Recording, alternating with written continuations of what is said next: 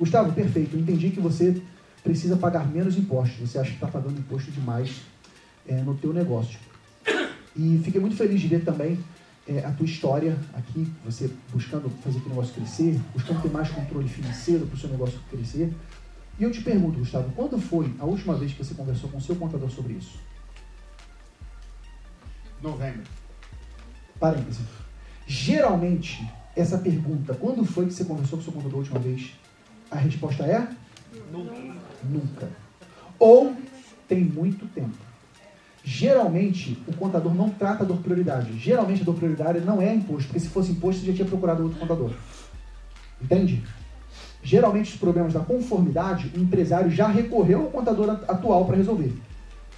Ok? Já tentou resolver com eles. A não ser que nesse caso a gente poderia ir pelo caminho, por exemplo, de fazer, avaliar fator R, avaliar questão de lucro presumido, lucro real, avaliar a tributação de ISS, outros fatores. Mas geralmente a resposta nessa pergunta é nunca. Ou tem muito tempo. E no momento, meu amigo, minha amiga, que ele responde nunca tem muito tempo, você já dá aquela. Yes! Porque nesse momento você fez ele dizer que o serviço que ele tem atualmente não ajuda a resolver a prioridade para ele.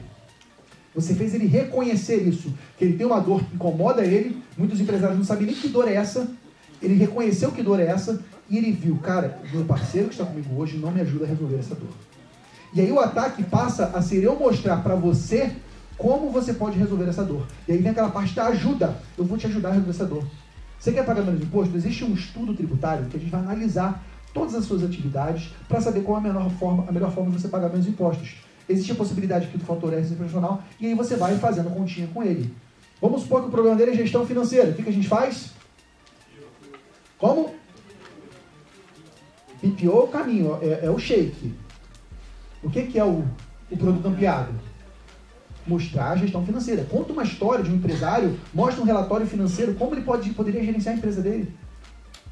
Imagina, se esse cara está querendo vender mais, o que, que a gente faz lá na marca hoje? Mostrei para você já. Aquele canvas de marketing. Abre no teu computador um canvas de marketing e constrói aquilo com ele mentalmente.